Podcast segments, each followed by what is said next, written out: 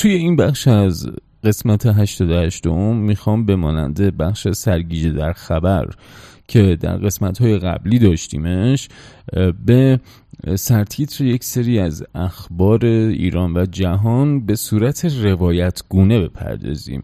یعنی اینکه چند روایتی که این روزها ما رو انگولک کرده و قلقلکمون داده و در واقع ذهن ما رو درگیر کرده رو به سبک و سیاق خود رادیو زد براتون یه ذره بررسی کنیم.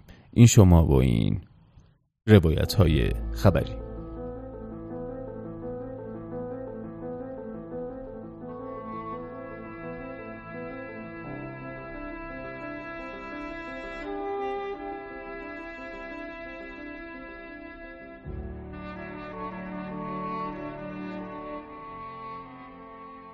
داستان خیلی طویل و درازه. یعنی سرش رو بگیری به جاهای خوبی شاید نرسیم. تایش هم که مشخص دستی کیه. یک چوب دو سر تلاست ولی وسطش رو می‌گیریم که خیر الامور اوسطها.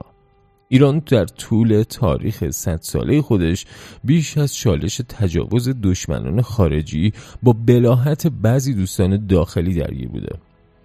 اوالی سال 1255 و با شیوع تاون تو بخشای جنوبی ایران گروهی از ساده دلان بومی مسررانه مخالف قرنطینه شدند. بیانیه ها و اعلان های عمومی در بین مردم منتشر می شد که واکسیناسیون یک برنامه از سوی کفاره در پوشش مبارزه با بیماری ها اما برای عقیم کردن و کاهش جمعیت دقیقا همینقدر.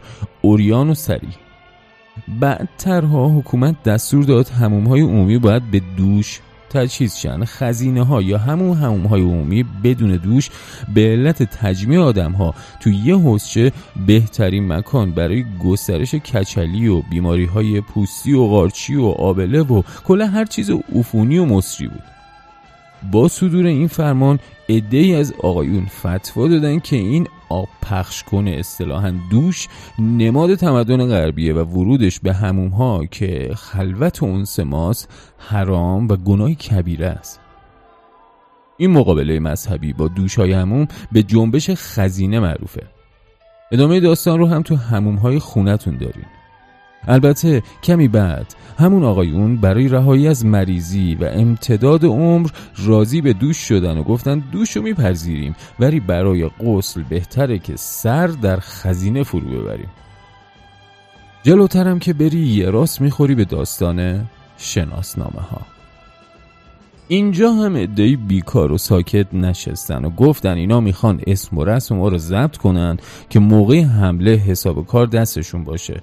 و جماعت و مردم رو به ترک ثبت اسم و فامیل دعوت کردن. تا این داستانم که خب الان دارید همگی الان شناسنامه های الکترونیک دارید. بعد این انقلاب هم این داستان با شدت به همین وضع ادامه داد. ما که سنمون قد به اونجا نمیده ولی اونا که عمرشون قامت داره یادشون نرفته. تجسس اهل کمیته توی ضبط و داشبورد ماشین و بررسی تک تک نوارها و همزمان هجوم به خونه ها و تخلیه دستگاه ویدیوی VHS و این حرفا. به مام که رسید راپله حالو بالا رفتن تا دم پشت بوم. بلکه اون حلبی بشخابی خبری از دو کوچه ورتر به دستمون نرسونه و اسهان عمومیمون رو مشوش نکنه. حالا همین راستا رو که بیای می‌رسی به جریان اینترنت پرسرعت. چرا؟ خب اینترنت که پرسرعت باشه جوون تنگش می‌گیره و مدام و بیوقفه صور قبیهه می‌بینه و فیلم برای هم میفرستن و الله و الله. داستان جدال جماعت همیشه دغدغه‌مند با موضوعات نو و مظاهر دانش و تکنولوژی. داستان عجیبی نیست. قدیمی هم نمیشه فعلا. مگه تو کشاکش کرونا نگفتن اجنبی ها توی واکسن آب مقطر ریختن و چفتش یکی دو تا فرستندی که کنترلمونه به دست بگیره؟ بعدش چی شد؟ حالا همون وکلای مردم لای مرگ و میر مردم و بیابی خوزستان و سیستان بین استراب و تشویش ذهنی و روحیمون. توی تورم چند صد درصدی و گرانی و بیکاری میون خیزش خون آدما یهو یادشون اومده که باید از موکلانشون سیانت کنن که چیزهایی رو که تو فضای مجازی و اینترنت میان کله و مجمعین دست بگیرن تا یه وقت دختر دوازده ساله ای با دو گیگابایت که همراه اول بهش هدیه داده حامله نشه. نتیجهش ولی عین روز مشخصه. روشنتر از روز حتی. تاریخ بزرگترین قاضی و حاکم این احکام و فتواهاست. گوجه فرنگی حروم شد. کباب برگ آقایون رنگین به سرخی همین گوجه فرنگی هاست. دوش به خونه ها نیومد. دوتا دوتا نصب کردن واکسن ها رو دو دوز و سه دوز زدن. اینترنت نسل چهار و پنجم توی دفاتر خانوهاشون بردن. این داستان سیانت هم امروز نه ولی فردا و پس فردا سوژه روایت های تاریخی خواهد شد. حتی بدتر از جنبش خزینه. اما جونم بگه براتون از همه مردان آقای رئیسی. خب ایشون رئیس جمهور شدن. بعد از صدها لیستی هم که به جد و تنز منتشر می‌شد بالاخره وزرای پیشنهادی ابراهیم رئیسی به مجلس رفتن و الا یکی همه از مجلس رأی اعتماد گرفتن. فقط آقای باغگلی وزیر پیشنهادی آموزش پرورش مورد اعتماد مجلس نبود. شاید هم فقط قرعه خالی نبودن عریضه به نام اون افتاد و هست شد که یه وقت نگن همه رو یه جا قبول کردن.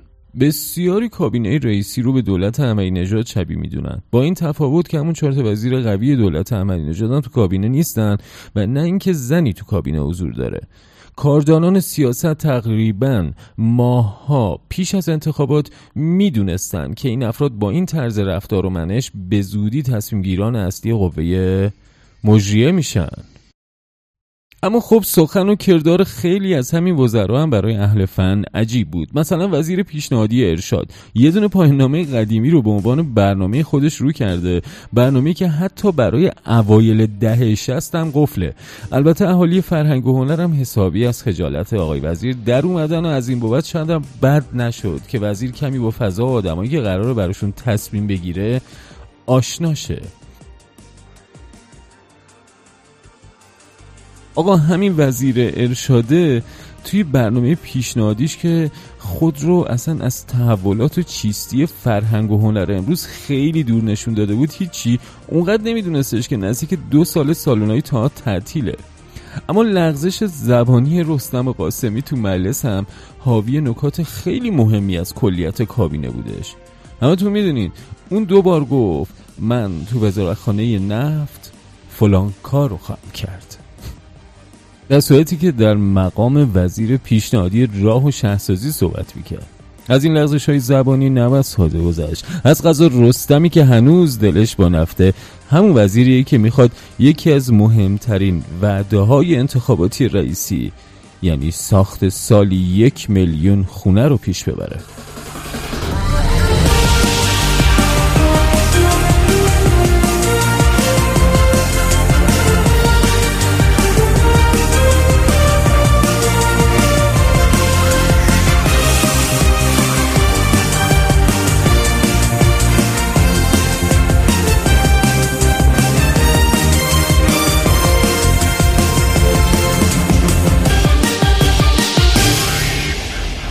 بله.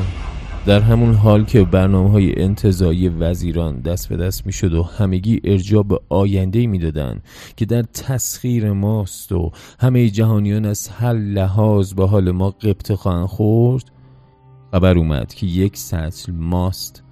پنجاه هزار تومن شد. 500 هزار ریال و چه رایج مملکت. نزدیک به 15 درصد بیشتر از حق یارانه یک هر ایرانی. روم افسار گسیخته به کالاهای اساسی رسیده. برنج که قوت غالب ما ایرانی هست هر کیلو از اون به قیمت یک یارانه شده. اوضاع اجاره خونه برای اجاره نشینان که تقریبا نیمی از این جمعیت ایران رو تشکیل میدن دهشتناک شده. توی لیبرال ترین کشورها هم دولت تو تنظیمگری اجاره خونه مداخله می‌کنه. اینجا صاحب خونه ها سلطانی می‌کنن. بسیاری دست به دامان توییتر و شبکه های مجازی شدن از شر اجاره و صاحب خونه هایی که ناگاه چندین برابر کردند. عمده اجاره نشینان ناچارن تقریبا همه درآمدشون رو یک کاسه و تقدیم صاحب خونه کنن تا سرپناهی داشته باشن بیشتر مردم هر روز فقیرتر و فقیرتر میشن در حالی که قبح فساد مالی تا حدود بسیار زیادی ریخته کمتر پیش میاد کسی علیه این وضعیت جدی کاری کنه. عدالت اجتماعی مهمترین شعار این انقلاب بود. خاطرم رفت به روایتی از حلاج که اگه اشتباه نکنم تو کتاب شعله تور عبدالحسین زرین کوب خوندم. جوانی در مسجد از حلاج می‌پرسد که من بسیار گرسنه بودم و تکنانی دزدیدم. آیا گناه کردم؟ حلاج می‌گوید گناه آن است که تو گرسنه بمانی.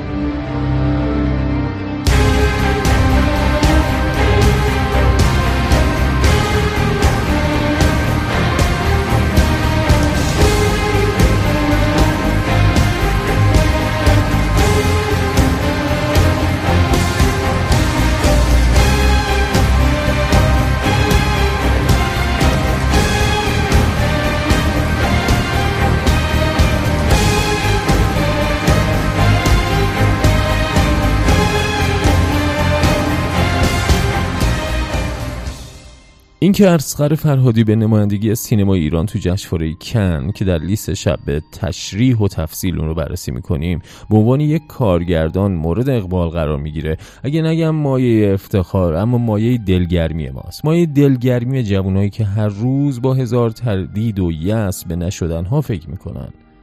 اینها وقتی یکی با شمایل معمولی و جنس خودشون می‌بینن که هم فیلم می‌سازه و هم مورد توجه قرار می‌گیره در دنیا ارج داده میشه ته دلشون به این گرم میشه که شاید ما هم بتونیم. متاسفانه وضعیت جامعه پاره پاره شده این روزها همین کورسوی امید رو هم نمی‌گذاره که دیری به پایه چیزی که بیشتر از جایزه بزرگ کن در مورد فرهادی مهم بود و قابل بررسی این جامعه به شدت دو قطبی شده است و مردم گر گرفته ناشی از یک اتفاق چل ساله. اتفاقی که در یک شرایط عادی و در یک جامعه بدون تنش مایه خوشحالی، همدلی و مباهات همه میشه. اینجا دستمایهی برای لشکرکشی های سایبری اینور و اونور. یکی که قبلتر سابقه کار با صدا و سیما رو هم داره در کنج عافیت نشسته و می‌خواد که فرهادی چگوارا بشه.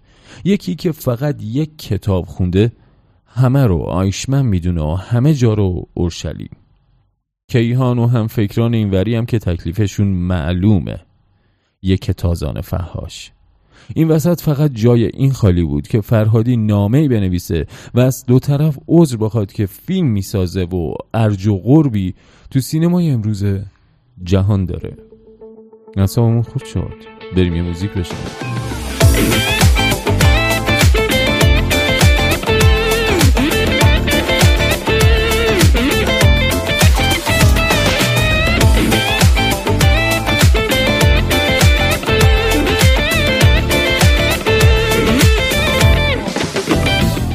یکی به میگه چت شده این روزا؟ میگم هیچی.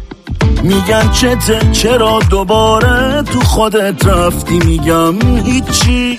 می‌پرسن از من خودی غریبه. چی شده رنگت بازم پریده؟ فقط میگم هیچی. میگن آخه چه مرگت میخندی؟ بغز می‌کنی در لحظه. میگم میگن چرا یه جا خیره میشی سرد میشی میلرزی. میگم هیچی. من چه جوابی بدم؟ بفهمن. حرفی ندارم با کسی. اصلا جز همون هیچی. هیچی یعنی دلم برات تنگ شده جون. هیچی یعنی می‌خوام ببینمت. نمی‌تونم. یعنی برگرد دردت به uno.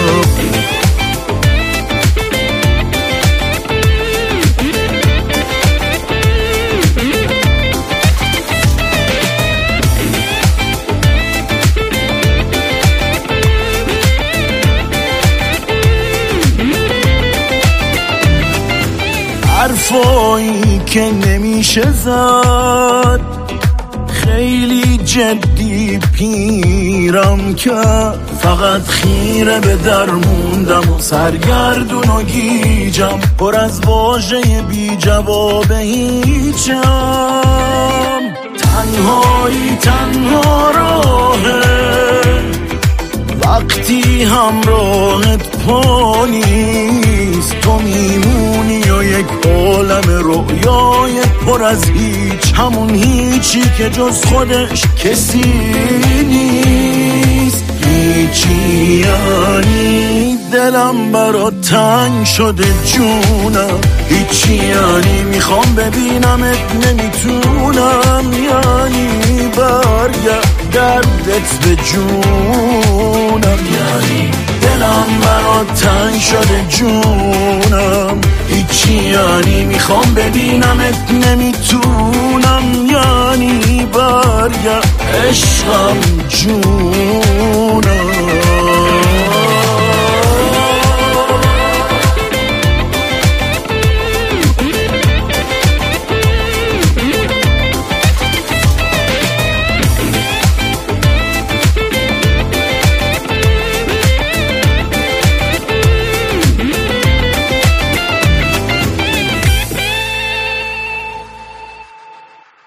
این روزها مرگ زیاد داشتیم.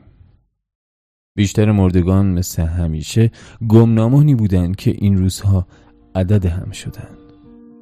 در بین مشاهیر هم کم مرگ نداشتیم که یکی از آنها دکتر حمید رضا صدر بود. مردی که از شکل همه چیز بود جز مرگ. آن دستان پر حرکت و آن شور در سخن گفتن. انگار قرار نبود هرگز کار بیفتند و خاموش شوند. اما شد.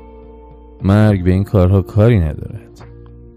همه شکاریم پیشش حتی صدر. تعداد کسانی که درباره مرگ صدر نوشتند از های مختلف سینمایی، ورزشی، فرهنگی، دانشگاهی همه حکایت از سبک زندگی این مرد پرشور داشتند. من درباره دانش اون تو ورزش و تفسیرهای فوتبالیش نمی‌تونم اظهار نظر کنم. فقط اوقاتی که اون بود انگار کلاس فوتبال بالاتر بود. و انگار حقیقتا با یک چیز جدی مواجه بودم. اما کتاب تاریخ سیاسی ایران اون برای ماهایی که علاقمند به علوم سیاسی و همچنین عاشق سینما هستیم یک مواجهه فراموش نشدنی از یک کار دقیق و اساسی بود. جالب این که سالها در شک بودم که نویسنده این کتاب همون صدر مفسر فوتباله. خوبی صدر این بود که با کسی در رقابت نبود حتی با خودش. وقتی میلش به فوتبال می‌کشید تو اون وادی غرق می‌شد. وقتی هوای سینما می‌کرد در این وادی هم غرق می‌شد. همه اینها رو نه برای فتح قله که برای حال خودش می‌کرد. این بهترین اتفاقی که برای یک آدم میافته. برای همین اقراغامیزترین زبان بدن هم به اون می نشست جاش به قایت خالیه. یادش گرامی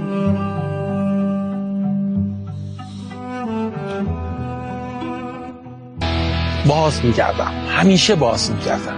من در پایان پایان ها فرو من روح جاری این خاکم. من روان دائمه یک دوست داشتن است. زندگی ادامه داره و ما می‌خوایم دوباره به میدان برگردیم و مبارزه کنیم در ایران.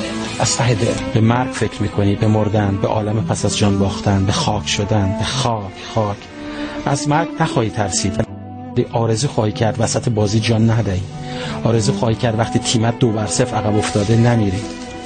آرزو خواهی کرد مرگ زمانی گریبارت را بچسبد که لیگ تمام شده باشد. بازی تمام شده باشد. سوت پایان را نباخته باشد. سوت نهایی را سوت آخر. فوتبال مثل زندگی. آره زندگی بیشتر غم زیاده پژمان جان. تعداد از غمش خیلی بیشتر از شادیاش زندگی هم شکست و جداییه. اتفاقا خوبه که یک جوون یا نوجوان احتمالا در ما اون گروه سنی میگی. بفهمن آره جدایی هست و یکی میاد قلبتو میشکنه. کسی که از ته دل دوستش داری این واقعیت خود زندگی. پدر فوتبال یا هاکی؟ برای هاکی احترام زیادی قائلم برای بازیکنانش و طرفدارانش و ورزش تماشایی هست. ولی خب این سوال برای ما خورای فوتبال یه جور توهین محسوب میشه. مثلا به من میگن که دیپلم گرفتی میگم کمی قبل از جام جهانی 74 پدرت کی فوت کرد بعد از جام جهانی 78 متشکرم. کی ازدواج کردی قبل از جام جهانی 86 دخترت کی دا... می‌دونی یه یک لندمارک هایی هست بنچمارک هایی هست توی حوزه مهندسی. بله. میان اینجا یه بنچمارکی بله. می‌ذارن بله. میگن این زمین اینجا.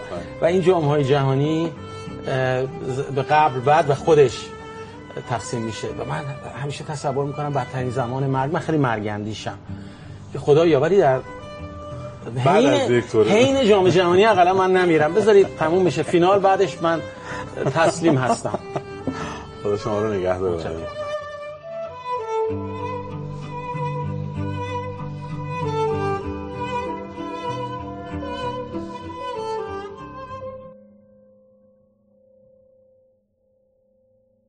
این روزها که مسئولین مشغول بشکن زدن واکسیناسیونن هر آینه یکی از ما کم میشه. دیگه فقط آشنایان یا اونهایی که به نام میشناسیمشون برامون معنی فقدان و کم شدن میده. ما بقی عددن. بعضی روزها که نام آشنایی بین عددها نباشه فقط نگاه می‌کنیم با آمار رسمی و ضرب در عددی می‌کنیم که میگن آمار واقعیه. همین تا فردا که باز آمار مرگ و میر ببینیم. انگار منتظریم هر کدوممون به زودی یکی از همین عددها بشیم. گاهی اوقات به میانجیگری عکاسی خوش‌ذوق یا نویسنده خوشقلم بیشتر وضعیتمون رو درک می‌کنیم. عکس پدری که در گورستان جنازه کفن پیچ دختر 21 سالش رو به آغوش کشیده چنگ به دل هر بیننده ای می‌زنه. اون چه هرگز از ذهن و زمیر این پدر جدا نمیشه حسرته. آدمی وقتی عزیزی رو دست میده سه حس بر اون مستولی میشه. اندوه حسرت پشیمانی. دانشمندان روان میگن آدمی بالاخره با اندوه از دست دادن کنار میاد. اون چه با اون میمونه بی اخلاقیه که با متوفی کرده. یا اوقاتی که می‌تونسته با اون خوش باشه و از دست داده. که اولی میشه پشیمانی و دومی میشه حسرت. این پدر و دیگر پدرها و مادرها و فرزندانی که این روزها عزیز از کف میدن. همه عمر حسرت خواهند داشت.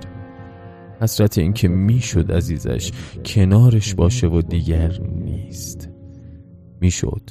خیلی زودتر از الان واکسیناسیون رو شروع کرد. نمی‌دونم مسئولانی که می‌تونستن و نکردن چطور با پشیمانی خودشون کنار خواهند اومد.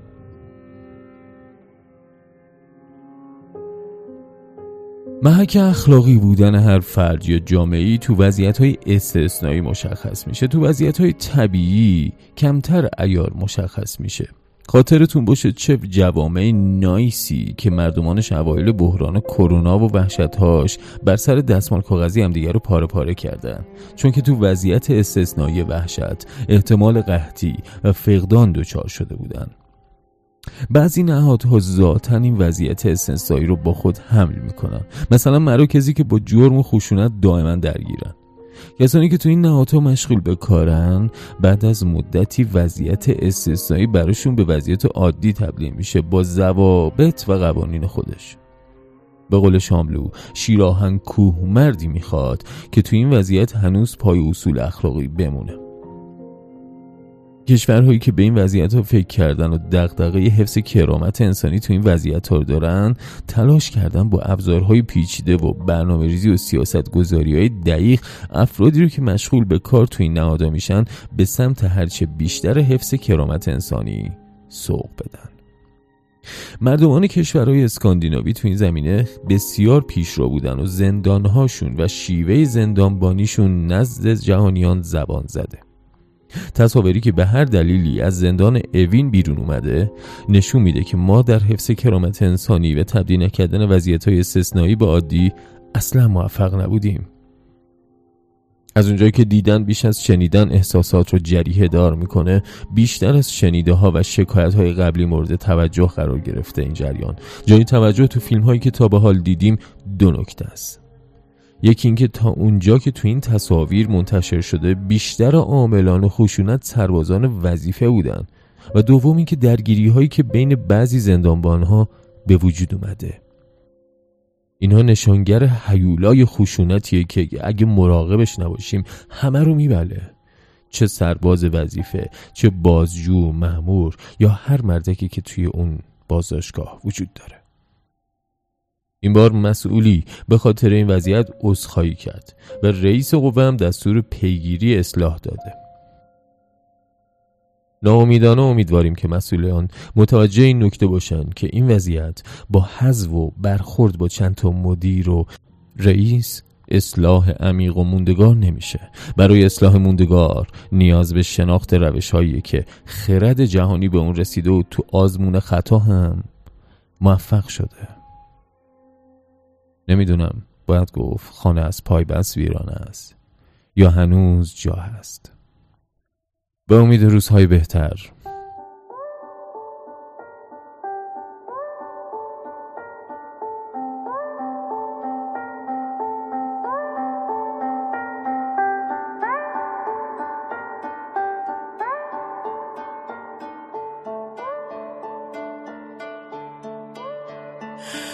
دیگه چی مثل سابق نمیشه نه.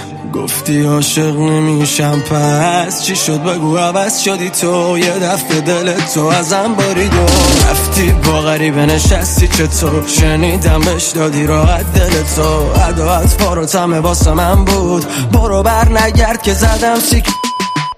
هر کی جامم بود می‌رفت پیش تمون چند روز اول تو ببین چی کار کردی با منی که نمی‌دونست چی عاشقی اصلا. گفتی از سنگ دلت می‌دونم تنگ دلت. سالا برو راحت باش اونی که میخواستت کرده ولت هی چقدر دلم سرده رفتنی که بر نمیگرده. دور میشم ازت چند روزی با این که هنوزم دلم تنگه. حیف رفت و ولم کردش. مونده فقط دردش. تو که می‌ذاری میری خودتم بشین فکر کن به بعده چقدر دلم سرده. رفتنی که بر نمیگرده.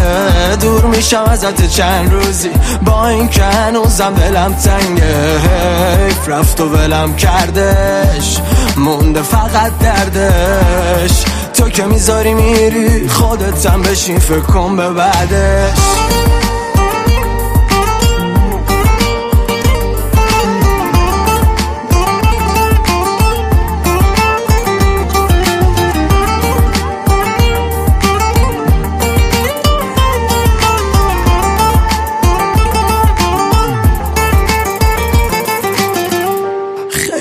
تو مخ جدیدن وحشی میشی میپری به من. بدجوری خوردم ازت منی که یه عمری تو اوج پریدم.